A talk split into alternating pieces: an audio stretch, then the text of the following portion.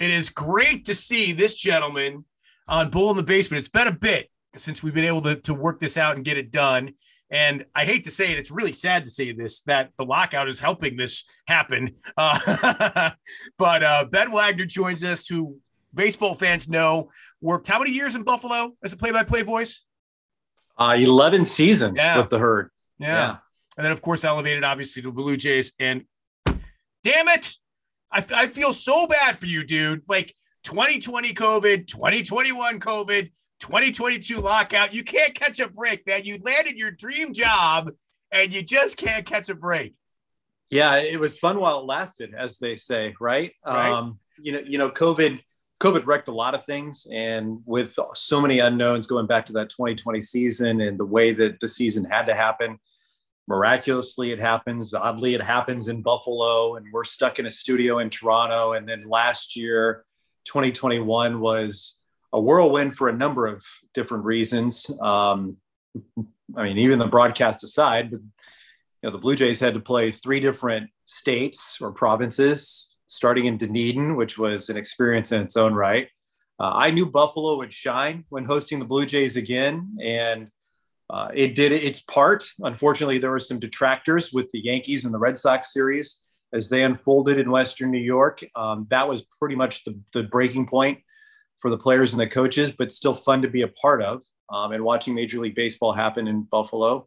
And then once that team came back to Toronto, boy, to be part of that and to be on site, once again, you know, be part of the radio broadcast when they brought that back in 2021, you know, that was that was just incredible. That was that was so far a very it was an unfortunate career highlight, but it's still one of those highlights. You know, thankfully, being part of it, being connected, being in Toronto, being part of a 670 day gap with a team coming back that was so explosive, so exciting with the players and just its its offense and its pitching availability and the trade deadline, everything kind of like morphed into this huge ball of momentum going down the stretch uh, certainly I won't forget about it over the course of my career, but thankfully I won't have to ask people what it was like either because I got to live it. Yeah. And uh, falling just shy of the playoffs for the Blue Jays last year, you know, and that was really the goal. That they thought that they had a contending team and talking with people on other organizations, nobody wanted to play the Blue Jays.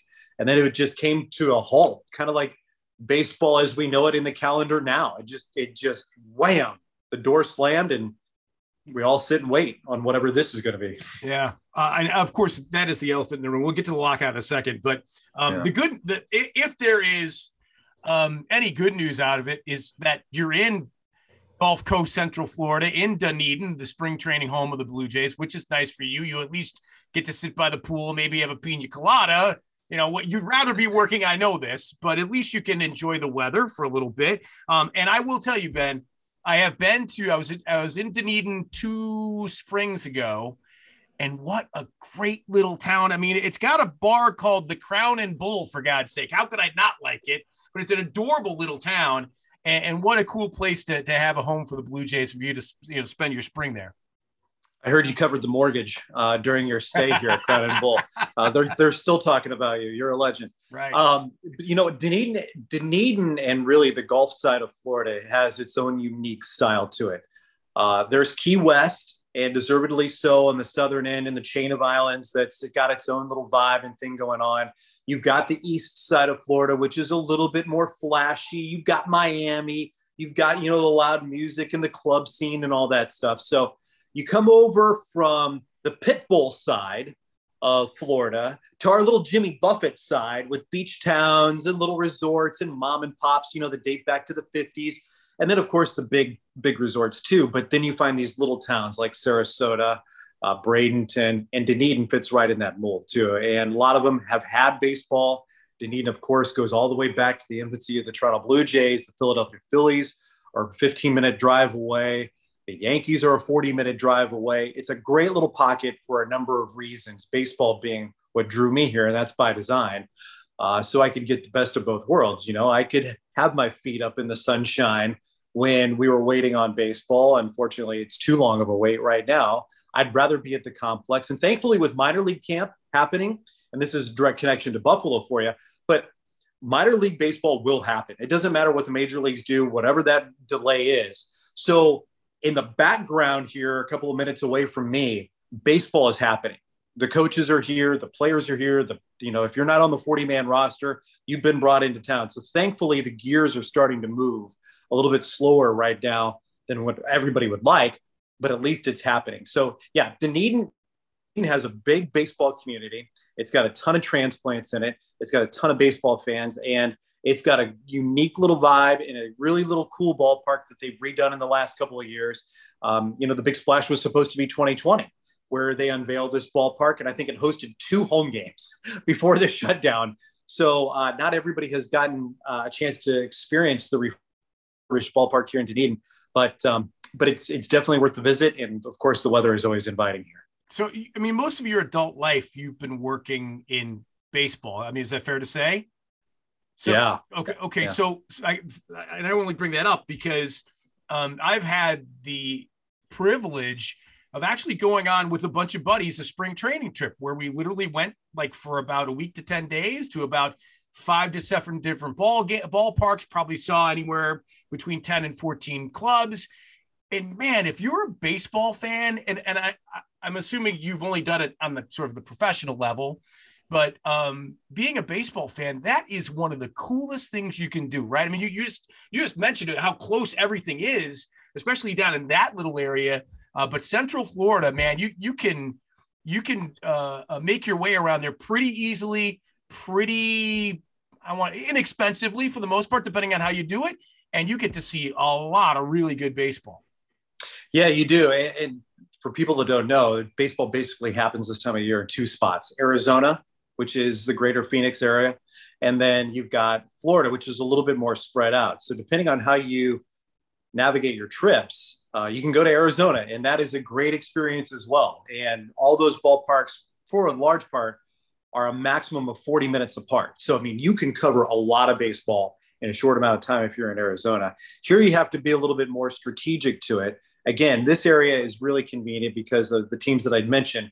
Plus, within two more hours, you've got the Twins, you've got uh, the Orioles, you've got Atlanta, you've got the Red Sox. You know, just in that string of 75 running down the Gulf Coast. And then the pocket of play that's over here. And then on the other side, you've got another collection of teams. So, yeah, if you spend a week down here, you can easily knock out a couple of games, uh, see a handful of teams, you know, that you want, want to see especially on this side, really popular teams like the Yankees and the Red Sox and Philadelphia Phillies, of course, the Blue Jays, and a, and a number of teams that are kind of playing in this pocket over and over and over.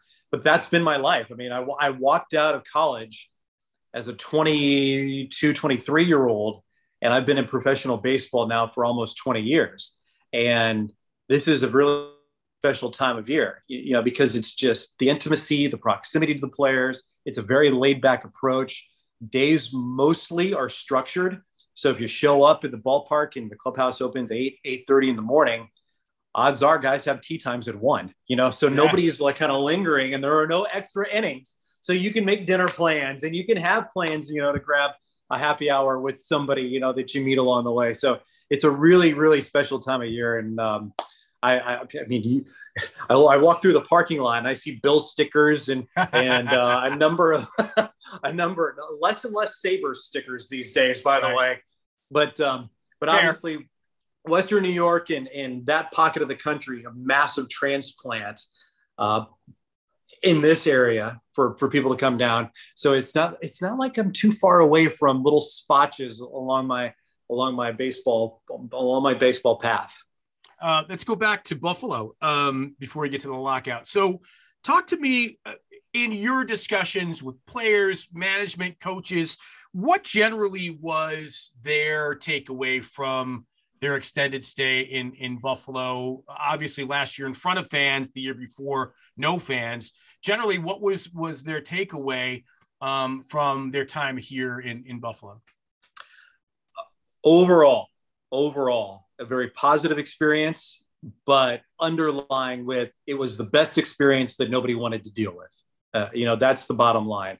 And that's not a knock on the city. That's not a knock on the ballpark. That's not, I mean, it was just a situation that nobody wanted to be in. And and that, that's not even a factor in Western New York. That had to deal with the Canadian government.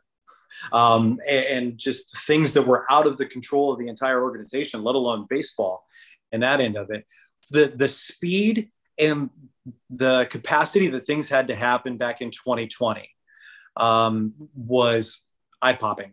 And the transformation that had to happen for a stadium really that wasn't prepared, one, or even thought of. It wasn't supposed to be a major league venue and provide all the things the major league ballparks have in today's standard because that ballpark opened its doors in 1988. That's not, I mean, that's that's just it you know so they they got creative with the spaces. The bisons now and teams decades from now will benefit from that and the ripple effects from 2021 going back there wasn't ideal either in 2021 but at least they had the fortune of the calendar to make some significant upgrades. And uh, with the, the construction that was happening at the ballpark the players knew that they were going to walk into a different situation and from a day to day and just logistic how they do their job situation, it was going to be better, and that was recognized. Um, you know, for the most part, not only did a lot of the Blue Jay players play there, but a lot of the teams that the Blue Jays hosted had players that played in the International League and came through Buffalo as well. So they understood the ballpark.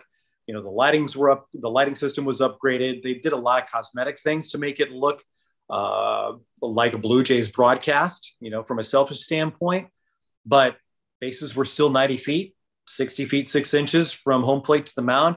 A lot of that stuff, and on a pristine field, by the way. I mean, you cannot knock since really 2011, 2012, that playing surface in Buffalo is top notch. And I heard that from minor leaguers, I heard that from major leaguers, and I heard that from guys that had both experiences last year going to Toronto and also played in Buffalo. That playing surface at, at Coca Cola or Sahlen Field, sorry, old habits die hard, uh, at, at Sahlen Field is top notch.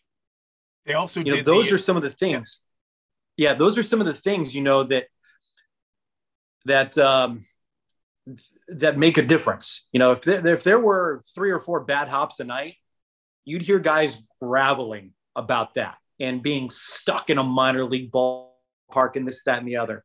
Um, and that was happening. That was also happening in uh, in Dunedin, to be honest with you. You know, because the the the porch was short here in Dunedin, and the wind was blowing out. And did the Blue Jays benefit from some of that? Yeah, they did. Did other teams benefit from some of that? Yeah, they did. Um, you know, but the the playing, the competitive level of the the playing facility definitely evened out when they went to Western New York and in Buffalo. Um, you, you, know, so and and again, uh, this is no surprise to me because I lived it and, and I saw the passion from baseball fans, Western New Yorkers who love support things to do in Western New York and whatever is the big thing to do in Western New York, they come out in droves. Whether it's a, a marquee event, a welcome home from uh, an athlete or somebody of prominence in Western New York, or a chance to host Major League Baseball, people were going to come out in droves, and that that definitely was no surprise. And I saw the best of it. You know, end of June, into July, and you know, take take the. Sh- I, I, listen, I know there are Yankee and Red Sox fans in Western New York, and it's the one time that you've got a 15 minute commute to see your team. Yeah. Listen, I get it. Um, but you know that's that didn't sit too well with the Blue Jays. um, uh, you, you, know, it's still supposed to be a home field advantage, and a couple of nights, unfortunately, it wasn't. That's what made the return to Toronto just so gratifying. That that leads me to a question I was going to ask you. At any point, did they feel like it was their home, or was it always kind of the feeling of neutral site? Uh, stopgap. I don't want to say it was a neutral site, you know, because I, I think that first homestand, and there were other days, in, including the one that you know I was there in late June and July to cover that homestand, and um, you, you know there were certainly days and rallies that it felt much more like a home crowd, uh, but I think that this was more of uh, a spectacle and things to do versus you're living and dying on every pitch. And that was the big that was the big difference when the when the ball club came back to Toronto, they were only allowed 15,000 people in the ballpark. And that 15,000 was a very much one, it sounded much larger than 15,000. but it was also passion driven, you know, where you were groaning and celebrating with a strike call or a borderline pitch. And, you know, you would get a bigger murmur from the crowd on a slap single in the third inning than, you know, you would on a normal July or August day. Certainly the, the investment from the fan base was, was a significant difference, you know, when they made the transition from Western New York to Toronto. Okay. So now to the elephant in the room and as best you can in terms of layman's terms, um, what are the issues between the owners and the players? And to your best guess, when do you think it's going to get taken care of? And and and just just from a fan's perspective, it blows my mind considering what the world has gone through in two years that they couldn't figure out a way to put this on hold for a year or two until we came out of the pandemic and at least let the fans have their game? Uh, okay, so start first with the original question. What's it, what's it boiled down to? I'm going to say a four letter word. I'm going to say a four letter word cash. That's what Always it boils does. down to. Yeah. It, it, it, boils down to money, right? Um, that's that's the unfortunate part of it. And here's the thing to remember: in the last couple of collective bargaining agreements, the players lost out big time. And they finally have got enough guys or at least whether it's directly with the players or whether it's the players leadership that they're turning to in some of these negotiations they have turned the tone in the room to focus on the bigger picture to help more players and it's not about the clayton kershaws max scherzers francisco lindors uh, Gerrit Coles of the world who have mega money, mega money, but also protection of long term contracts. More, more than anything now, these big voices and their presence within the game are also trying to represent a greater good here, which was the emphasis of the union, even going back to the Marvin Miller days, where they had to have the bigger picture and they had to have the, a little bit more of a future in sight so they can move this thing. So the last the last couple of CBAs, the, the Players Association has gotten bogged down on minutia and silly things, silly things that would make the casual baseball fan and certainly the, the passionate baseball fan roll their eyes. Like, really, this is what you were concerned about having private chefs and not paying dues in the clubhouse when you're on the road or when you're at home? Like, this is what you're hung up on. Well, yeah, that's what the modern player, the modern athlete started to get influenced by because one, organizations made health, science, sports performance such an emphasis. And you saw the impact on what it was making in the NFL, NBA also really fast tracked this into the game. And now players that were in the minor leagues that never had these resources are getting them in droves, the major league level, but it was also a great separator. Teams that wanted to invest in that, teams that didn't invest in that. And they wanted to have a level playing field, especially for free agency. But but now the bigger picture on the financials of it, both on an individual front, but on the landscape of how the game is shifting its finances is a much bigger issue. And the owners knew that that was coming.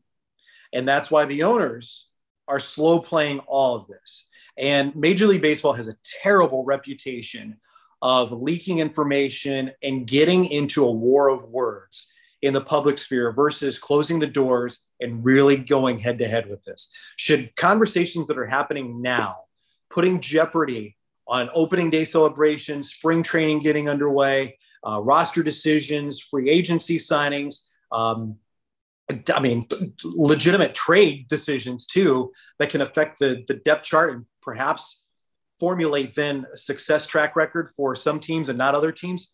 That should have been happening right now because they they stood pat for six months knowing that this was going to happen. They didn't do anything during the lockout or the shutdown in, in COVID terms uh, during the shutdown in 2020 where they could have they could have had a collective opportunity on both sides to really hammer out some of these details, knowing the ripple effects of what this is going to be financially. $100 million was the average loss per franchise from the COVID season. $100 million. You think, okay, in the big picture, if if the ball club's worth 5 billion, what does 100 million mean? Well, 100 million means a lot, and it costs people a lot of jobs too, and the structure of how they do the franchise.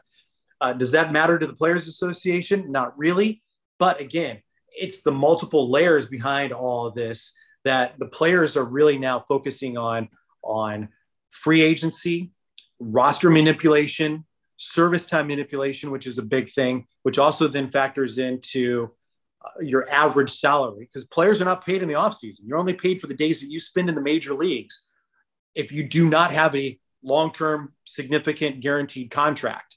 So the guy that you watch in Buffalo all of a sudden gets promoted. He's in the big leagues for three or four days. Well, he doesn't automatically make $600,000. he makes whatever that pro rate is over the course of whatever the calendar is for like 187 days. So is a $3,500 payday pretty good? Yeah, that's pretty good. But if he's only in the big leagues for two days, he made seven grand. And now he's got to figure it out the rest of the year. So um, there are there are a lot of perks that circle around it, and it's a long-winded answer because it's a really complex situation. And at the end of the day, the I, I believe Major League Baseball and the owners still hold the car keys but it's got to be an opportunity for the players to present their case to move the needle and try to shift these things back and forth so you can get the conversation going can get things started i believe i believe major league baseball will move in collaboration with the players association but they have to present a deal that makes sense because the owners aren't going to just turn over the purse strings. Um, and, and that's where that's where the this the standstill in my mind now is where they're not coming to enough of a, of a spot where they can actually dig in on the finances of this thing and for the betterment of the game too at the same time. And and really make some traction i you know we sit here today and it's doom and gloom i think it can change quickly but i really really am skeptical that we will not see a significant delay in, in the regular season, regardless of the threats that have happened from the owners in Major League Baseball. And Major League Baseball doesn't help its own operation here. And I understand the commissioner's office works for 30 different guys, and his job is to make them a lot of money, and he's doing that. But Major League Baseball, as a steward of the game, has wrecked the game and just absolutely crushed any momentum that it potentially could have had with the optics of things, with the handling of things. And I'm, I'm not even talking about the big league level. I'm talking about, you know, towns that have had teams for 50 years and know all of a sudden they wake up one day and their team's gone. Yeah. Um, there, there are a lot of troubling signs within the game right now. And I, I think both sides should take advantage of every opportunity to show some goodwill for, for a fan base locally, regionally, nationally, whatever the case is uh, to, to only promote the good things about the game and grow it. And then the odd thing would be, you know, when they do decide to have any kind of a spring training, how long would that be before you get into a regular season? And then once you get into that, what will I, I'm assuming would have been a shortened regular season, unless, of course, they decided to start, let's just say hypothetically, they start the regular season on May 1, just hypothetically. You know better than I do, but I'm just throwing out a, a date. So they get to uh, mid October. Now you, you're at, at game number, what, 140 or something. I'm just going to, again, randomly yeah. throw out a number.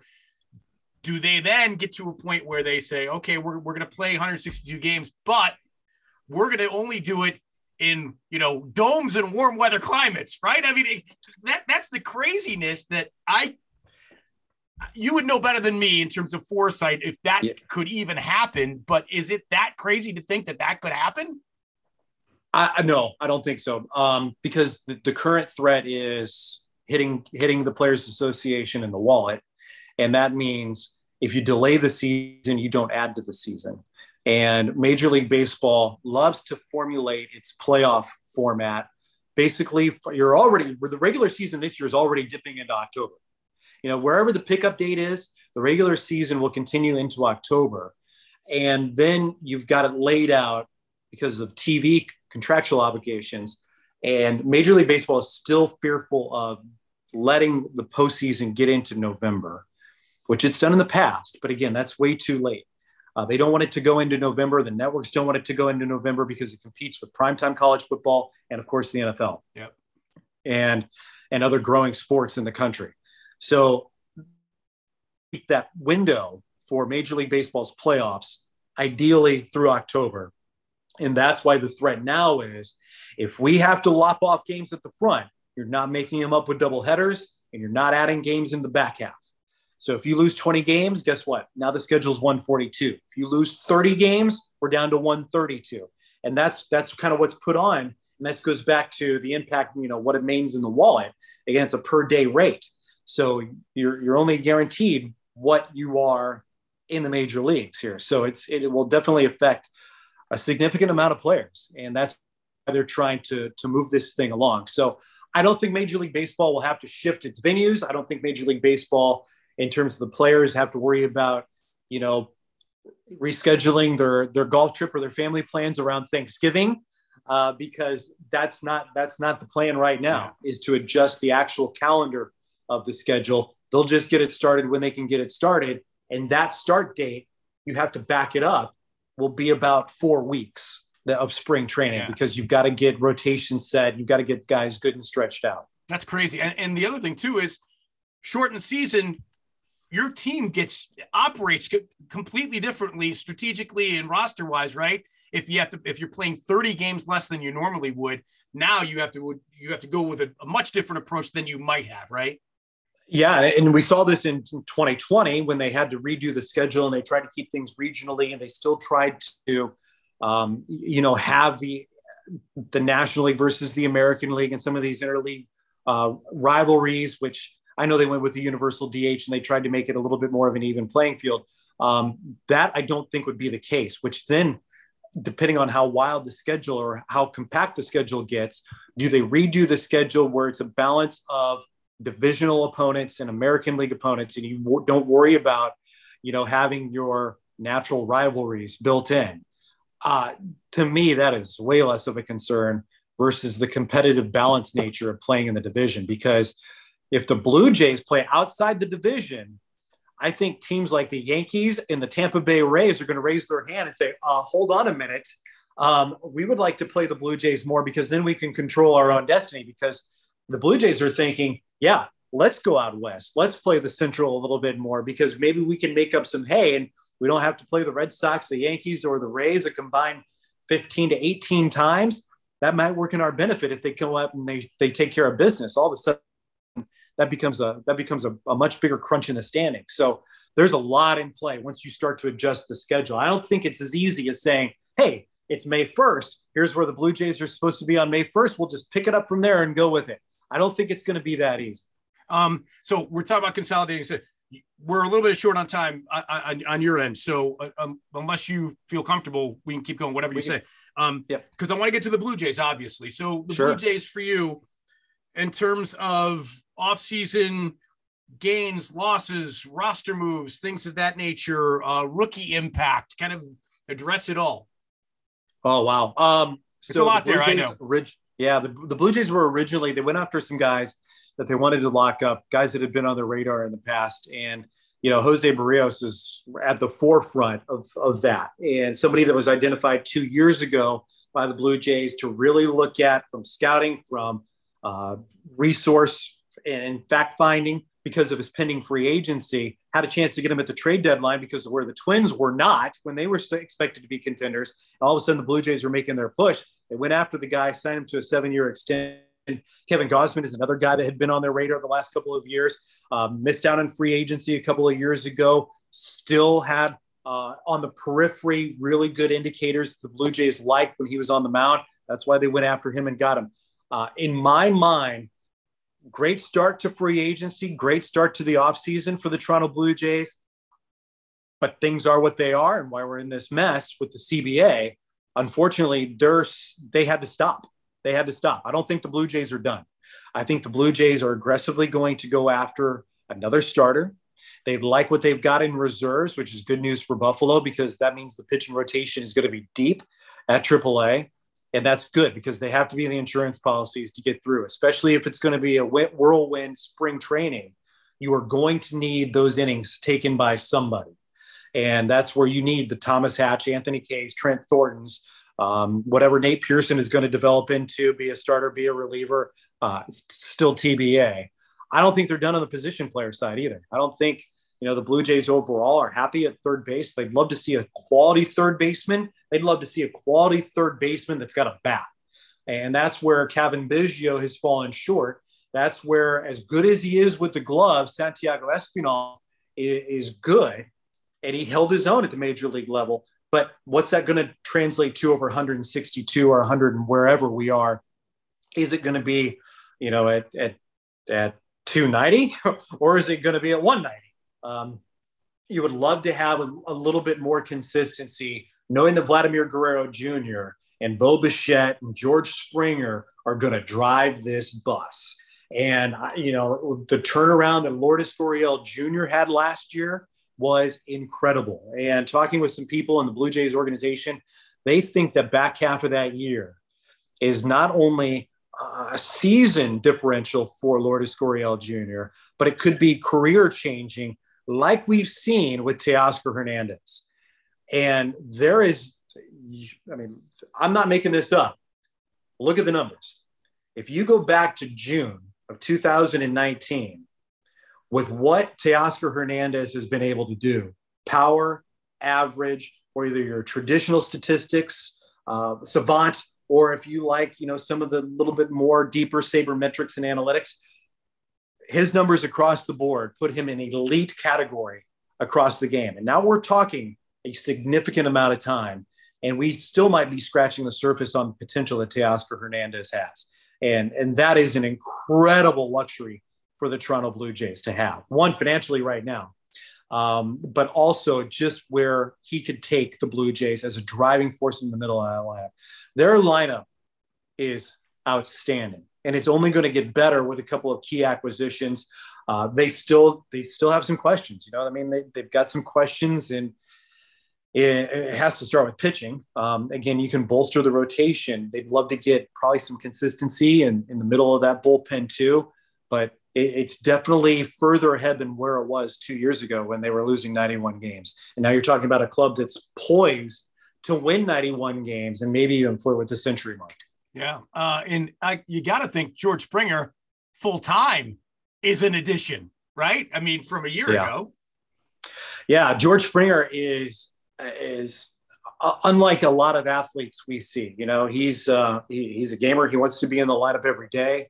He'd love to play center field and lead off every day. And he's got a lot of comfortability with Dave Hudgens, who saw him with his outstanding years and deep playoff runs in Houston. And I spent a lot of time with Hudge asking him about the makeup of George Springer and what keeps guys like him. And and Springer was also driven by other guys, Carlos Correa, Marwin Gonzalez, Alex Bregman, you know, guys that are high level, high motor guys. The Blue Jays have those guys. As they were splashing on the scene in Texas, now the Blue Jays have guys splashing on the scene in Toronto. Vladdy, Bo, Lourdes Gurriel Jr., Teoscar Hernandez, all this stuff is percolating at the right time. And George Springer, in the midst of that, is, is a driver. And he is developing when he's on the field to be the face of the franchise, both in money and in contract. But there is no doubt uh, he can play good defense and he is an elite and dangerous hitter when he's at, when he's at the top of that lineup, and that's exactly the driver's seat that he wants to be in. He wants to be, in, in Blue Jay terms, he wants to be that looming threat in the seventh and eighth and ninth inning that we watch with Mookie Betts in that leadoff spot with those great runs that the Boston Red Sox have. You know, different skill set, sure, but again, it's the threat. It's the threat of that bat, the aggressiveness early in the count that George Springer has, the ability not to chase, the veteran at bats, and especially the high impact at bats when it comes down to the biggest moments, and that's the postseason. Last question. Um, the game has changed yeah. dramatically in the last couple of years, and especially with pitching. Um, what's more important in pitching in 2022 and in baseball going forward? The guy that comes in in the sixth and seventh or eighth inning, or the closer, or the couple of guys that are those middle relief guys that can go an inning or two for you? What's more important, that that one subgroup or the closer himself? Well, I, you know what? I think you you don't look at necessarily the individual. Um, you have to look at where that individual, in my mind, is going to be asked to get the biggest outs, and that's been the biggest change in the game. And it's different for who you play too, depending on the makeup of your team, but also who your opponent is that night. And the biggest outs in a situation may come in the sixth inning. And who does a manager go to? And for me, I think I really still think the toughest three outs to get will be at the end of a ball game, especially in a tight one. That's why you need somebody reliable. But if you've got that guy that is a setup guy that can go in the sixth inning, kind of out of a traditional role, and with a runner at second or a runner at second and third, less than two outs in a tight ball game, and they get you that one, two, three outs or whatever is required of that guy in that situation, that's where you see some stones. And that's where you that's where you find way more turning points in today's game than what you would have found a decade ago.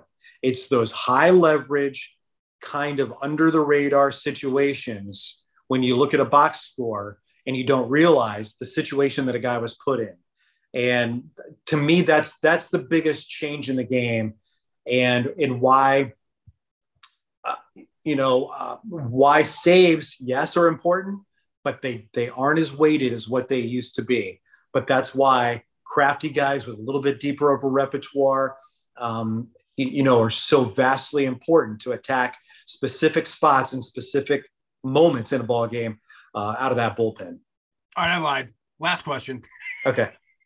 Uh, if the Blue Jays don't make the playoffs, how big of a disappointment is that? you know, a lot of that might be out of their control just because of of where Boston was a surprise last year. I thought Boston was going to stink. Yeah. Um, you know, and Boston was a lot better than what they could be. I think the Rays are still going to be a big problem within the division. The Yankees are always going to be a big problem within the division. Blue Jays play the Yankees pretty well. They've had trouble with Boston.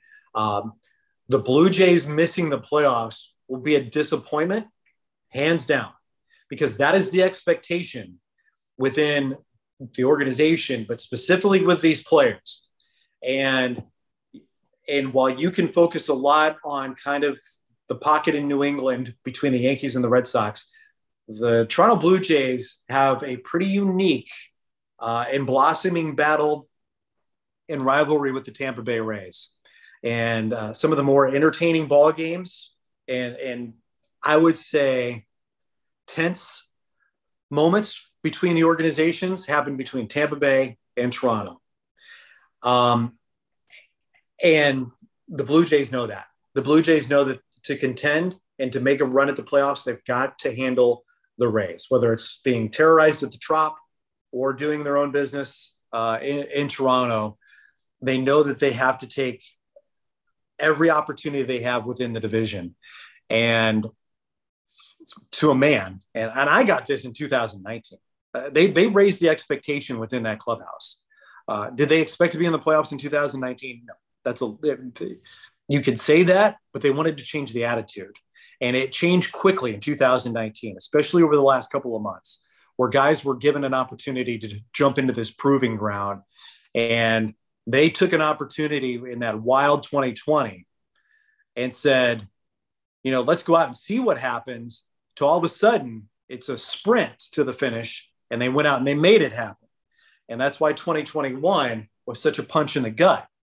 And they, they realized along the way they missed opportunities to position themselves going into what could have been. I remember the day. I mean, there were 14 different playoff scenarios that the Blue Jays could have been in, had a 162, had a 160 or 163 game for a play-in game, could have been uh, a wild card playoff. It could have been all these all these wild scenarios, right? And then at the end of the day, they were left with nothing and the air went out of the balloon. And that, that I think is going to be an overall theme that you're going to hear whenever Blue Jays baseball starts up in spring training uh, is that lingering bitterness, the way that the season concluded with Toronto over that weekend.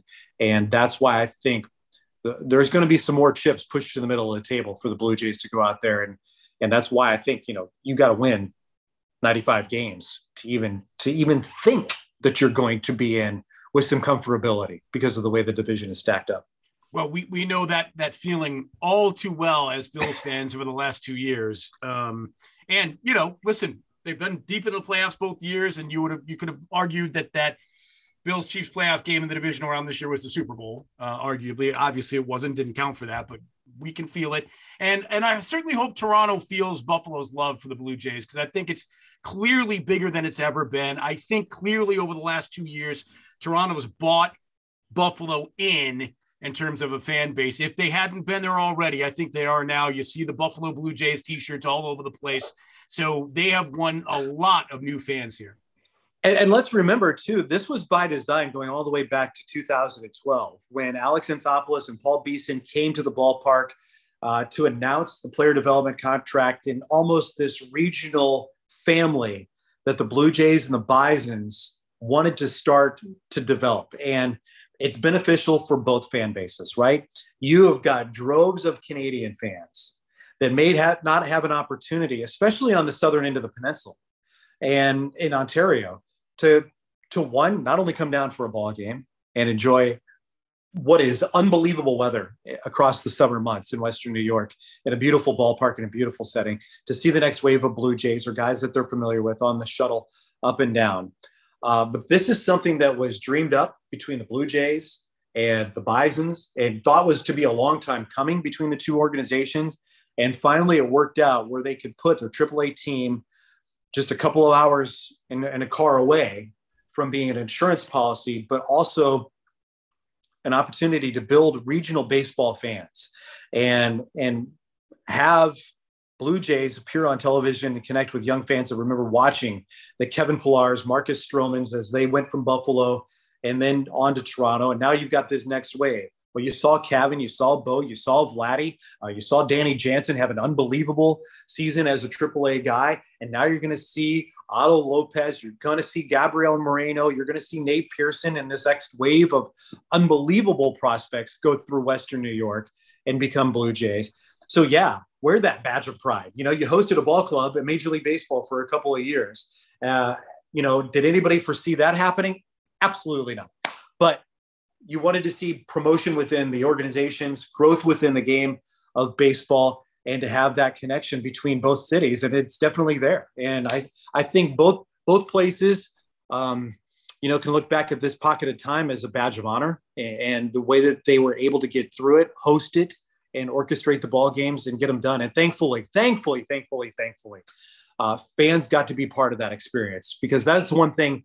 Being so intimately involved in both ends of this, right? Going back to my years as the Bison's broadcaster, now with the Blue Jays broadcast, I really thought that Buffalo was done a disservice, and so were the Blue Jays, without Western New York fans being allowed through those turnstiles. So in 2021, I was certainly thankful that at least Western New York got a chance to pour in and show their support in some ways. For sure. Well, listen, man, I will give uh, I will give your best to our friends at 99. I know uh, used to frequent uh, that restaurant bar, which I do. Oh, David Nadine, hello for me. I will definitely do that in Lancaster yeah. uh, on Aurora Street. Um, of course, uh, best to all of you there. Uh, I'm sorry, I took away an hour of your sunshine almost. Go out and get some sunshine, talk some baseball, whatever's next on your agenda. And thanks for being in the basement, man. I'm glad we can make this happen. And let's do it again, hopefully, at some point during the season. All right. Fingers are crossed. The season arrives sooner rather than later. Right thanks. on, man. Great to see you. Thanks for doing this. Absolutely. Anytime.